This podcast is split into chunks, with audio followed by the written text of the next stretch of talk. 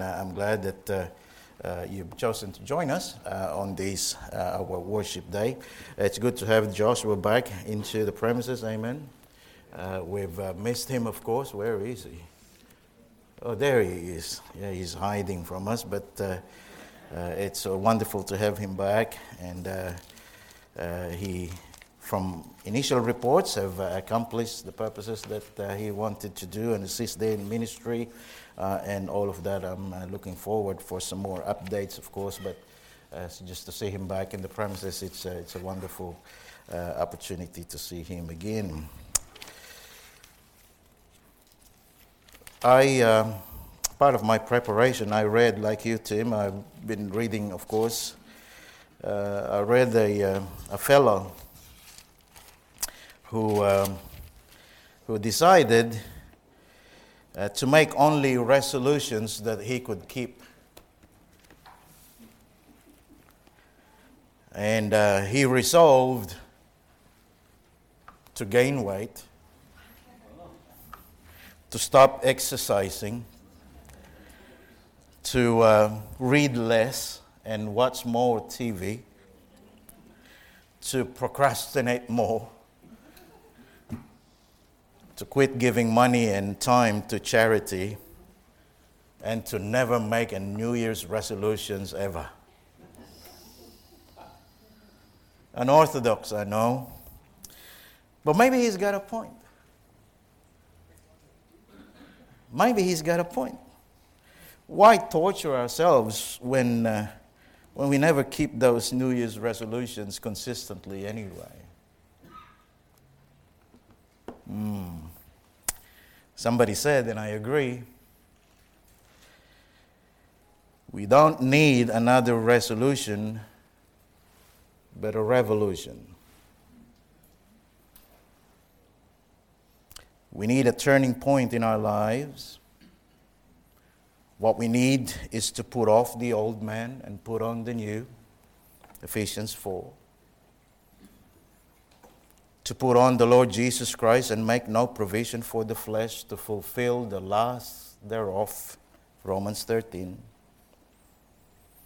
To present our bodies a living sacrifice, holy, acceptable unto God, which is our reasonable service. And to be not conformed to this world, but be transformed by the renewing of our minds, that we may prove what is that good what is that acceptable? What is the perfect will of God? Romans 12. A revolution rather than a resolution. The late Reverend Walter Schaudel recommended seven New Year resolutions if you are to make New Year's resolutions. Perhaps you can take all or some of these. Schaudel called them seven ups for the new year seven ups for the new year, and he's certainly not referring to seven up the soft drink. The first one is wake up. Begin the day with the Lord. It is His day, and we should rejoice and be glad in it. The second is dress up, put on a smile. It improves your looks, it says something about your attitude. Third is shut up. Watch your tongue. Don't gossip. Say nice things to someone. Learn to listen. The fourth is stand up. Take a stand for what you believe. Resist evil and do good. Five on his list is look up. Open your eyes to the Lord. After all, He is your Savior. Six is reach up. Spend time in prayer with the Lord. And finally, number seven, lift up. Encourage another be available to help those in need, serving, supporting, and sharing. Now, I reckon if anyone is to make resolutions this year, this will be a good place to start. Seeing this is the first Sunday in the new year, I pray and desire to be an encouragement to you, and I hope uh, that will come through through the Word of God. And so, open your Bibles, please, to Psalm 37. Psalm 37. Just going to deal with just two verses this morning. The Psalm, of course, of David is very rich, but for our purposes this morning, I'd like us to just focus on verses 23 to 24. Psalm 37, would you stand with me, please, if you're able? Psalm 37, verse 23. The steps of a good man are ordered by the Lord, and he delighteth in his way. Though he fall, he shall not be utterly cast down, for the Lord upholdeth him with his hand. Let's pray together, Father. Thank you once again for the privilege to preach your word. And every time any of us get given that privilege, we bear the responsibility and the burden as well as the blessing of proclaiming it. And so, Father, as best as I know, I've studied, I've looked into your word. I just pray, Lord, that you'd fill in my gaps. And as I deliver this message to your people today, may you be the one that is seen May your truth be remembered. Let your people see uh, through the preaching of your word. And help us indeed, Father, to be doers of your word rather than listeners only. I don't know what the ponderings of the hearts of your people this morning, but what I do know is you are the God of all. And I pray, Father, that your will and way be accomplished in us this morning as we give you the praise, indeed the thanks for the wonder that you are. We ask it in Jesus' name. Amen. Thank you. You may be seated. Many of you are familiar with this uh, verse, of course, or these verses if not the passage as a whole. Uh, again, for uh, as rich as this um, uh, Psalm 37 is, I'd like us to just focus on these two verses uh, this morning. And really, the text that we've just read can be summarized into two. First, God orders and ordains our every step the good and what we would deem as bad, the joys and the sorrows, the easy and the difficult, the victories, and yes, the failures.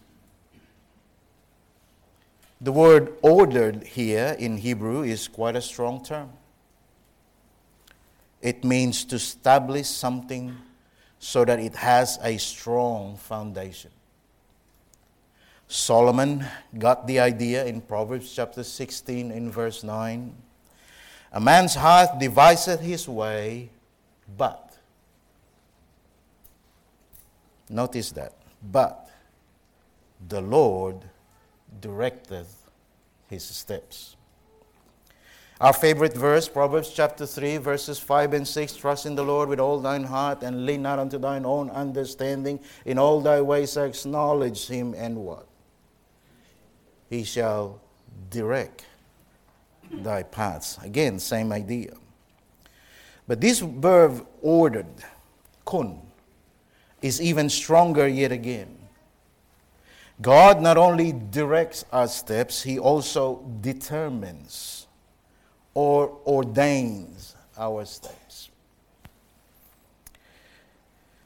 That means our going out and our coming in, our lying down and our getting up, our walking and our sleep, our waking our sleeping, our buying and our selling, uh, our talking and our listening, and our walking, our even driving, even are all ordered by the Lord. And because He is God, there are no accidents. There are no oops with Him. He never makes mistakes. He never makes no mistakes, of course. And nothing ever happens to a child of His by luck, by chance, or by faith, F A T E. Forget about those horoscopes, they're not true. Nothing ever happens to a child of God by accident. No, beloved, no circumstance, no occurrence, no situation, good or bad, can come to us apart from God's determined purpose for us and for our own good. Remember, He is the God whom the Bible describes as who doeth all things well. Many, if not all of us in this room, wonder what the new year will bring. What will happen in 2024? Will it be a good year or a bad year? I'm sorry to break it to you. It will be a lot like last year. In many ways, it will be business as usual so to speak. You and I will have a good and bad days. We'll have some wins, we'll have some victories, but we'll also have some defeats and losses. Because we are living in this sin stricken, fallen world, we'll suffer from some sickness. Others will be more serious than the rest. But for the most part, by God's grace and God's mercy, we'll be fine. We'll be relatively healthy for most of the time. Some of our desires and prayers will be granted, some won't be.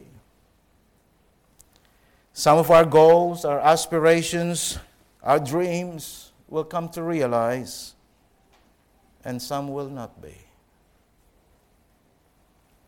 Some of our well laid plans will come to fruition, others will remain undone.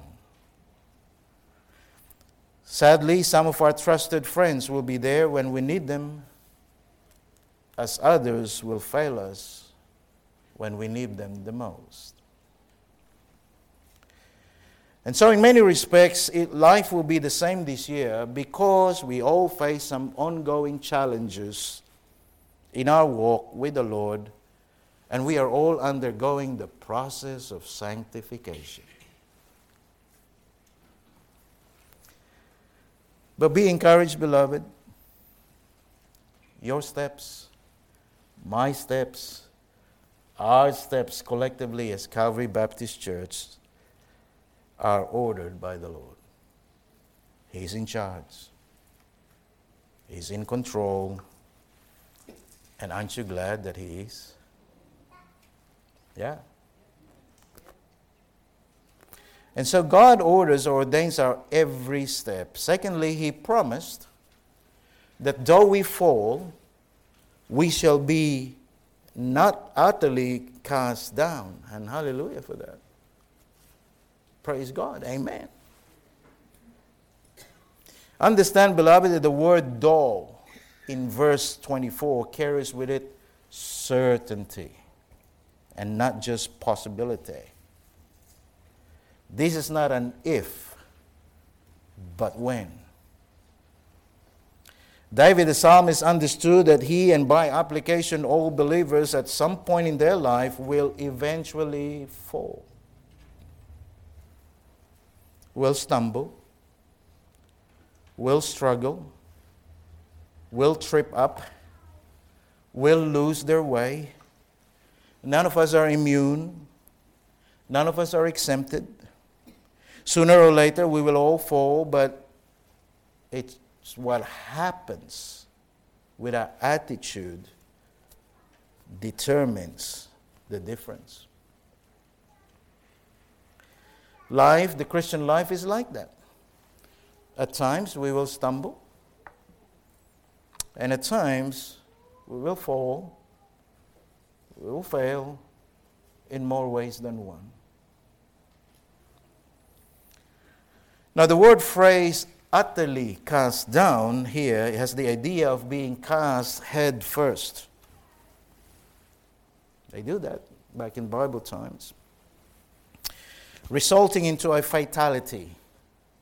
The thought here is that when a person hits the ground, he'll never get up again. He won't be just dusting himself and continue to walk on. No. To be utterly cast down is to be utterly destroyed, completely, totally, absolutely, entirely, wholly, fully destroyed. But God's promise is that this will not happen to his child. We may or will face difficult situations in this year. God will not allow us to be utterly destroyed. Why and how? Look at the verse. Because the Lord upholdeth us with his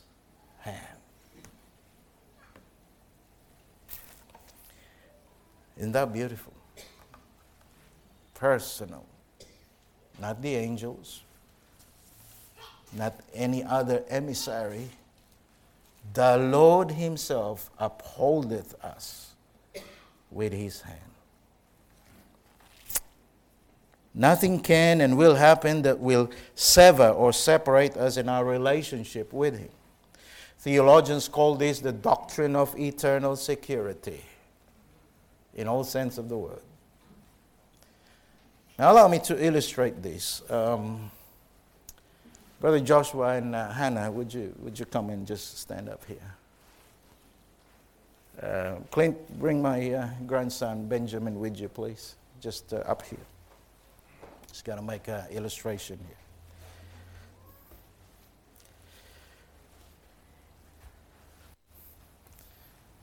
Don't be nervous, you're not doing anything, okay? Come on, Ben. Now, Hannah, could you hold on to daddy's hand? And Joshua, just let her hold, hold you. You want to come as well? Ben, you want to hold on to dad's hand? Just hold dad's hand. Okay. All right. Now, what you can see here is the child's hand compared to the big hand of the father is tiny. So, the children, just by hold, order, uh, holding to their dads, that's what it is. Just holding. They can slip away very, very quickly. Now, Clint, just really grab Ben's hand. Can you see how Clint's hand is securing his son. So with Joshua, once he grabs Hannah, can't go anywhere. Because God's hand is very similar to us. Thank you. I'll go down. We can get a grip of God, but we can only go so far. But when God grips unto us, when He upholds us with His hand, that's what it means. Cannot go. And He will never let us go.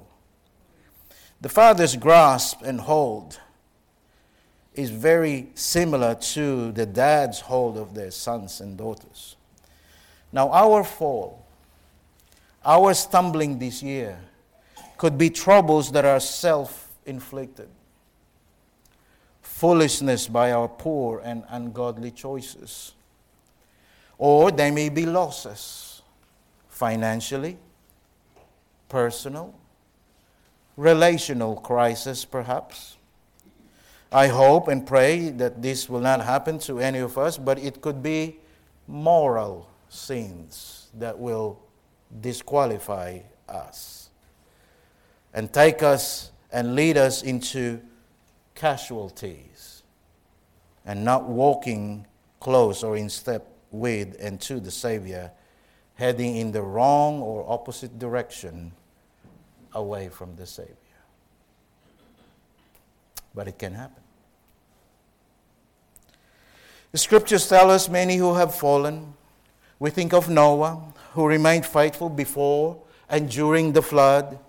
But after the, flood, he became intoxicated, lost his faculties, ending up exposing himself. And the history after that is not pretty. And what about Abraham, who believed and followed God's call by faith, went to the promised land, a land that, he, uh, that God did not tell him where and, and, and how it would look like? He followed by faith, but once he got there, he lied about his wife, not once, but twice, and didn't trust God to provide for him in the days of famine. He fell. Abraham, the friend of God the one who is an epitome of faith, is fallen. What about Moses, who murdered an Egyptian? David, after writing the famous Psalm 23, yet committed adultery and murder with Bathsheba and Uriah after he's written it. Peter, the one who said, Lord, I'm ready to go with thee both in prison and in death yet denied him not once, not twice, but three times. This bold Peter succumbed to the words of a damsel. He failed. Oh, beloved, take heed lest ye fall. Under pressure, you and I can do foolish things and fall because of our wrong choices. And listen, hurt not only ourselves, but those ones we love around us. Remember to be sober. Remember to be vigilant, for our adversary, the devil, walketh about seeking whom he may devour. 1 Peter 5 8. And if there is one who knew and experienced the, the devouring and, and the temptations and, the, and ultimately the victory of, of uh, Satan over Peter at that time, it was Peter. Now, Pastor, you said you will encourage us. You haven't said anything encouraging.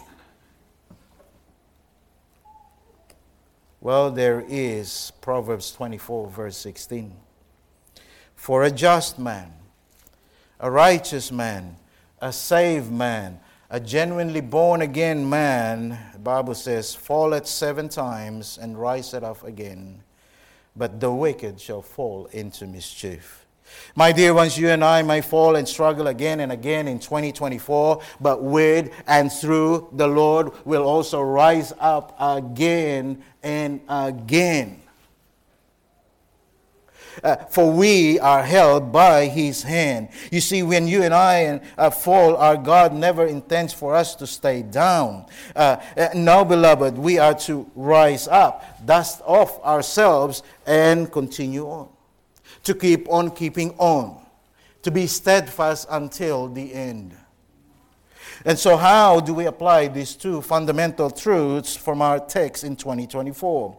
Understand, firstly, beloved, every detail of our life is under God's sovereign control, every detail of it. I know we know this intellectually. I know we, uh, for some of us, we know this theologically to be true. If God is God, the omniscient and the omnipotent God that He is, then He must know and has the power over everything that happens and will happen in our lives. Now, Pastor, how about our sin and the sins that we will commit? Are those included in the ordered or ordained by the Lord? Hmm. You said He's sovereign. You said He orders our steps. You said He ordains our steps. So the sins that you and I will commit this year is that part of the ordered and ordained of God.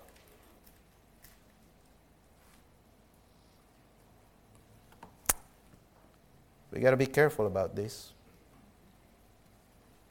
God hates sin and is never the source or instigator of sin. And for that matter, all the bad things that happen into this world cannot be blamed on God. Remember, He created this world perfect. It was man it was the sin of man that corrupted the earth, and so this earth has fallen from its perfect condition, and man ever since became fallen creatures and is responsible for their own sin, not God. You and I and the sins that we will commit this year is on us. It's never about God. We never want to hear that God made me do it. No, you chose to sin. You did it on your own. Sin and choosing to sin is never of God. Sin is always our own responsibility. Well, then, Pastor, he's not sovereign. He's not in control then. Not so fast. Let me put it to you this way Is God sovereign over Satan? Come on now. Absolutely. He must be. Understand that God reigns over all things in this age and the age to come, in this universe, in the things that we see, the things that we're about to see, and the things that we will never see.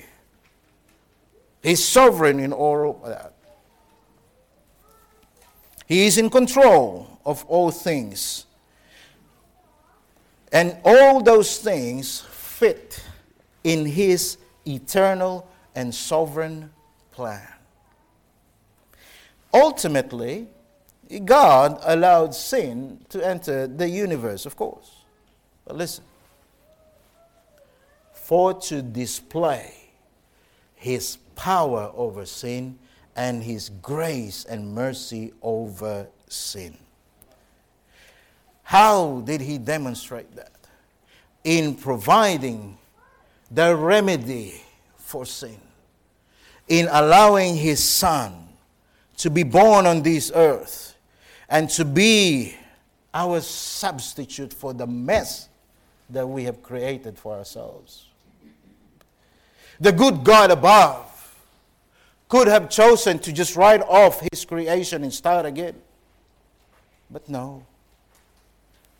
He loved you and me. He sent his only begotten Son to die in your stead, to pay for your penalty, so that when you stand before him in judgment, he can look upon you not in your own righteousness and my righteousness because we haven't got one we stand in the righteousness of Jesus Christ for what he has done at the cross of Calvary. And so, yes, sin was allowed to enter his creation, but this God has also provided a remedy for sin. He's given us the victory over sin through Christ. And the only reason, like I said, as born again believer, uh, the, we, the reason why we sin is because we chose to sin. We don't have to, but we do. Romans chapter 6, please. Romans chapter 6. Again, this concept of we don't have to sin. We have been given the victory over sin, but we sin because we chose to sin. Romans chapter 6.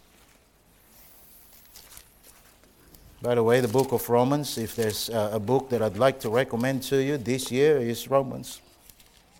A very good book. Romans chapter 6, here in verse 12. Let not sin therefore reign in your mortal body, that ye should obey it in the lust thereof.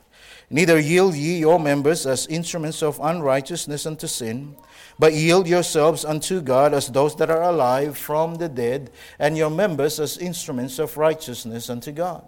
For sin, 14, shall not have what? Dominion over you, for ye are not under the law, but under grace. What then shall we sin because we are not under the law but under grace? God forbid.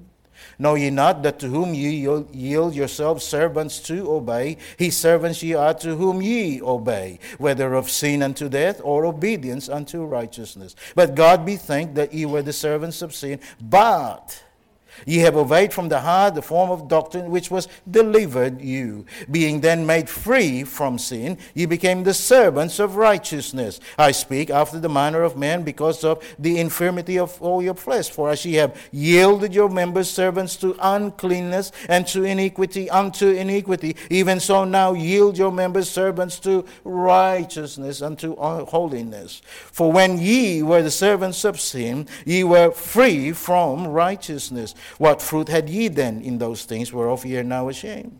For the end of those things is death. But now, being made free from sin and become servants to God, ye have your fruit unto holiness, and the end everlasting life. You sin. I sin because we choose to sin. When we sin, we are responsible and accountable for the wrong choices we made. And dare I say, the consequences of that sin we must face.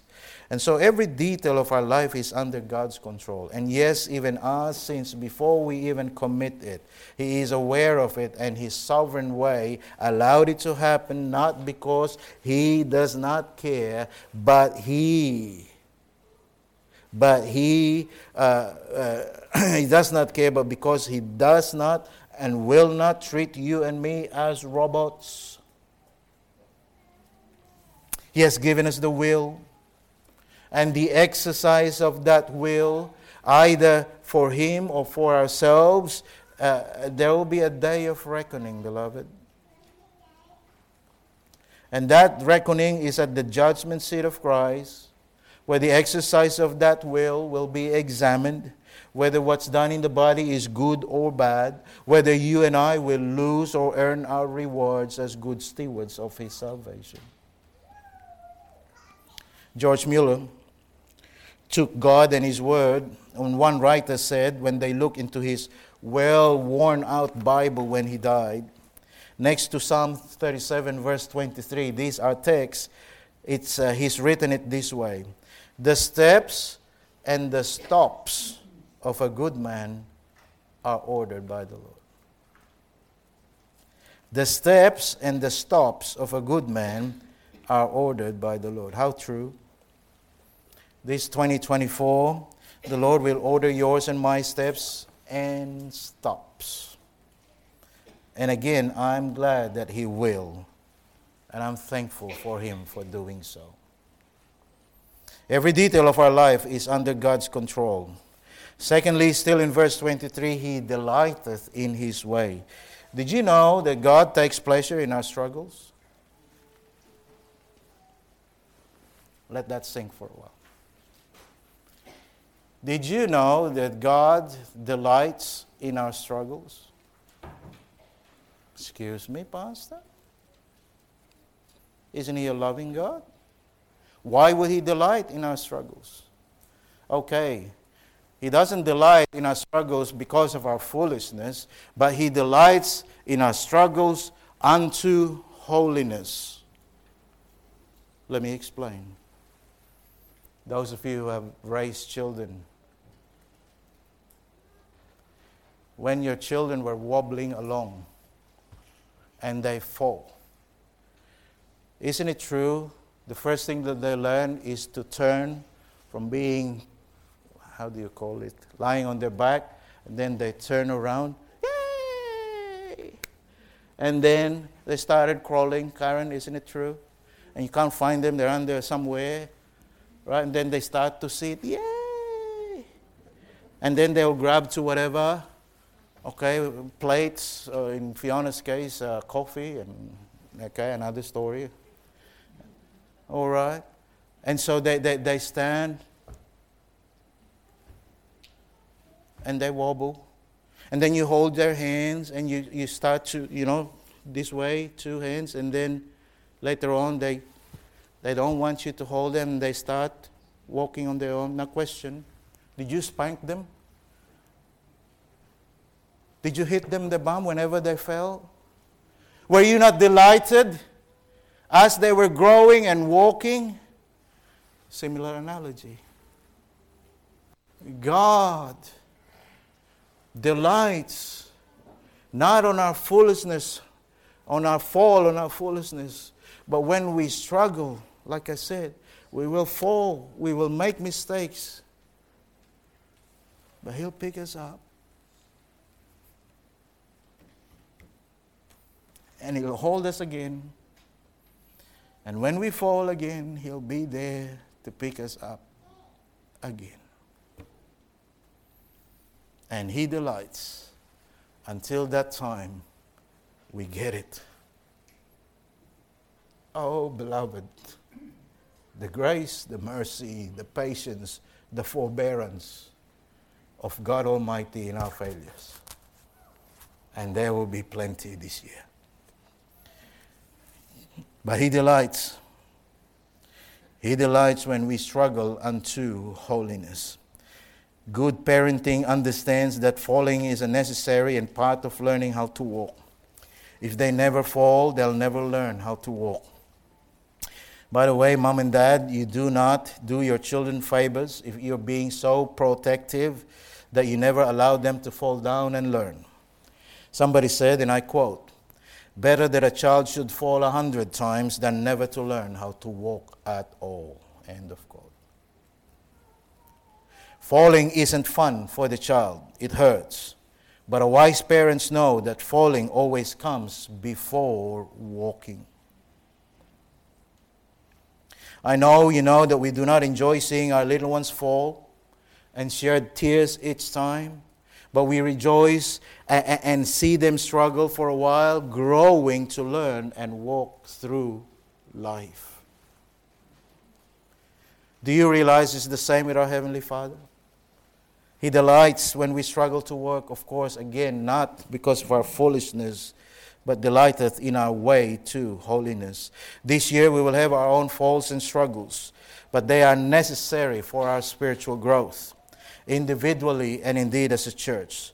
Sure, they will not always be pleasant, but at the end of it, those struggles for holiness, not for foolishness, okay, will delight our God. In love, let me say this to you that sin is serious business.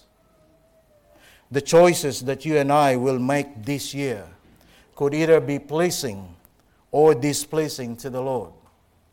The choices that we will make could either be a blessing or a burden and will hurt us and those that we love around us. But if and when you fall, do not hide from God like Adam and Eve did. Do not attempt to cover your own sin and nakedness in your own effort. Be like the prodigal. When you come to your senses, hopefully sooner rather than later, uh, uh, hopefully when you're not eating with the pigs already, that you're smelling like pigs, looking like pigs, that you would arise and go to your heavenly Father and say, Father, I have sinned against heaven and before thee. Some of us need to go to the pig pen before we will wake up. I've seen it happen and it's not pretty. I've seen lives wrecked because of disobedience and rebellion. But I've also seen how a rebellious child, a prodigal child, can become a productive child of God. I can guarantee you, on the authority of God's word, even though from the pig pen, while you're still afar off, Your genuine confession to God will always be met with forgiveness, cleansing, and restoration. He will be delighted. He will be merry, for you were dead, dead unto sin, and is now alive again. You were lost, and is now found in Him. Thirdly, God allows our fall and trials not to destroy us. In verse 24 of our text, though he fall, he shall not be utterly cast down, for the Lord upholdeth him with his hand. As I said earlier, God will not allow anything to permanently destroy us and our relationship with him. Not even death itself, beloved, can separate us from the love of God. In Romans chapter 8, verse 38 to 39, for I am persuaded that neither death nor life nor angels, nor principalities, nor powers, nor things present, nor things to come, uh, nor height, nor depth, nor any other creature shall be able to separate us from the love of God which is in Christ Jesus our Lord. Job lost all, but said, But he knoweth the way that I take.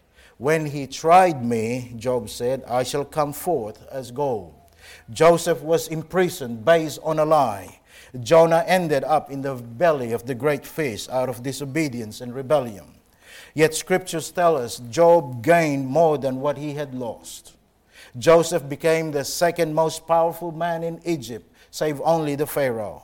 And Jonah, the people of Nineveh, believed God from the least to the greatest of them, the Bible says. What am I saying? When God tries and chastens us, and He will in this new year, He doesn't do it because He hates us. Oh no.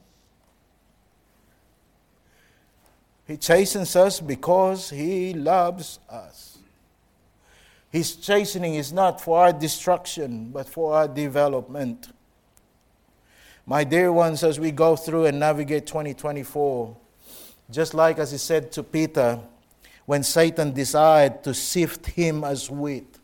Our good God above will allow it not for us to be destroyed, but for us to come out as fine gold, pure, without the dross, and become more and more conformed to the image of his Son. That's the purpose.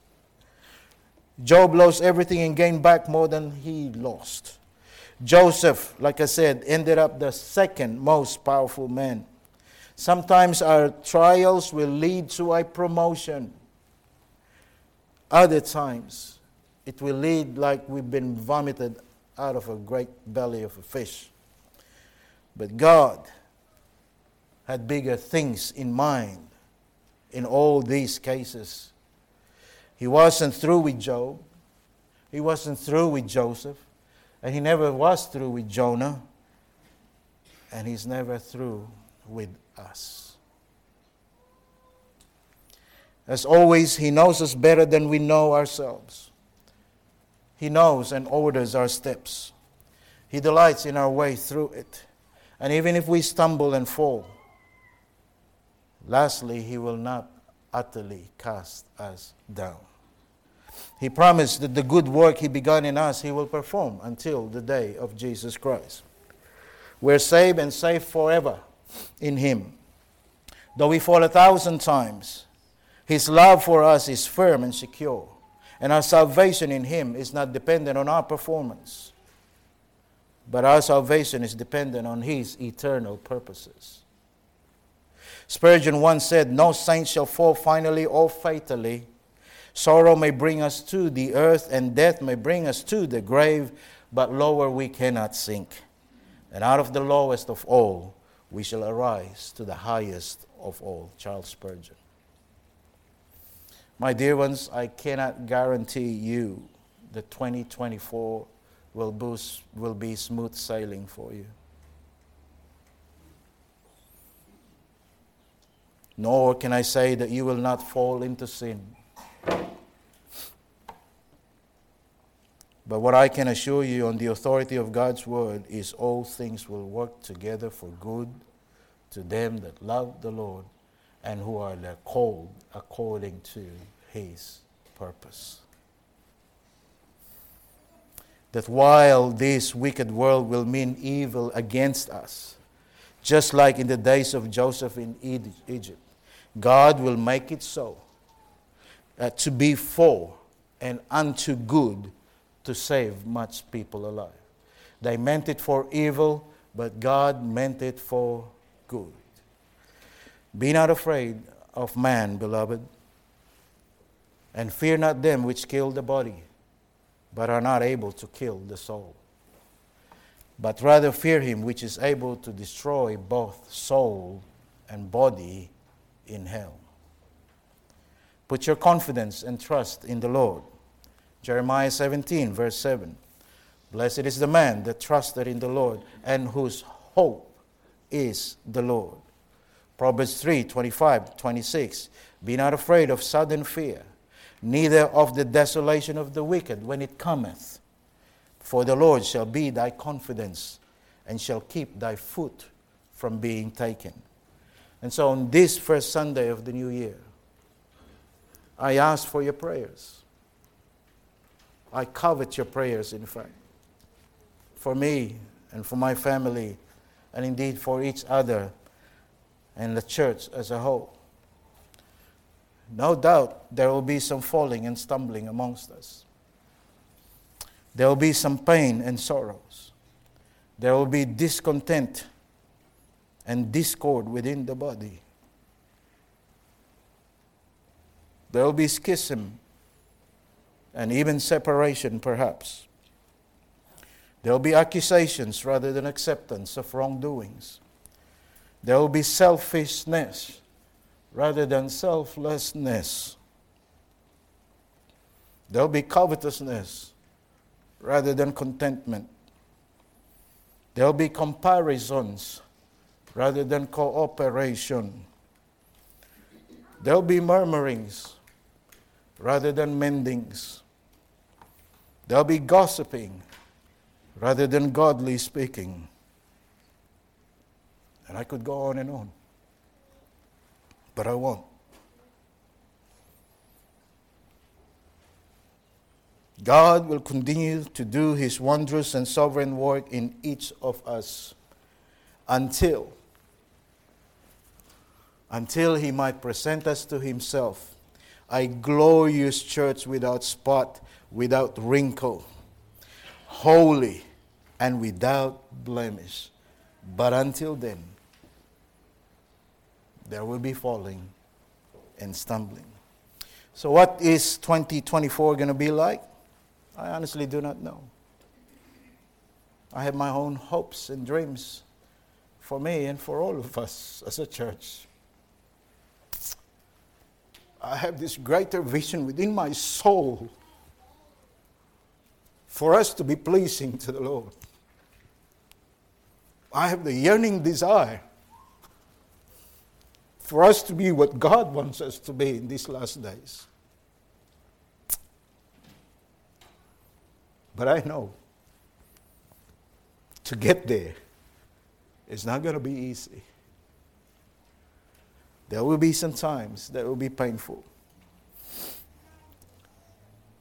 But I go back to this. If we will continue to abide in Him, we can do absolutely anything as a church. If we will cast our cares upon Him, He will care for us. If we will but trust and serve Him with all of our hearts and with all of our soul, He will direct our paths. And so, on this first Sunday of the new year, let our first worship be a day of remembrance of the reason why we are even here and who is the object of our faith. And that's no other than the Lord Jesus Christ. With all the prospects that this year will bring to us, may we not forget why and who we are living for. And why we wake up each day and why we take our next breath. It is because and only because of the Savior Christ. He came to this earth on that first Christmas in Bethlehem only to die at the cross of Calvary in Jerusalem. And oh, one day, uh, he, he resurrected from the dead after three days. And oh, one day, we will see him as he is. And are we looking forward to that, Mrs. Shula? Amen. And it cannot come any sooner. Men, Fiona, would you come, uh, please? And uh, we'll proceed with our communion service.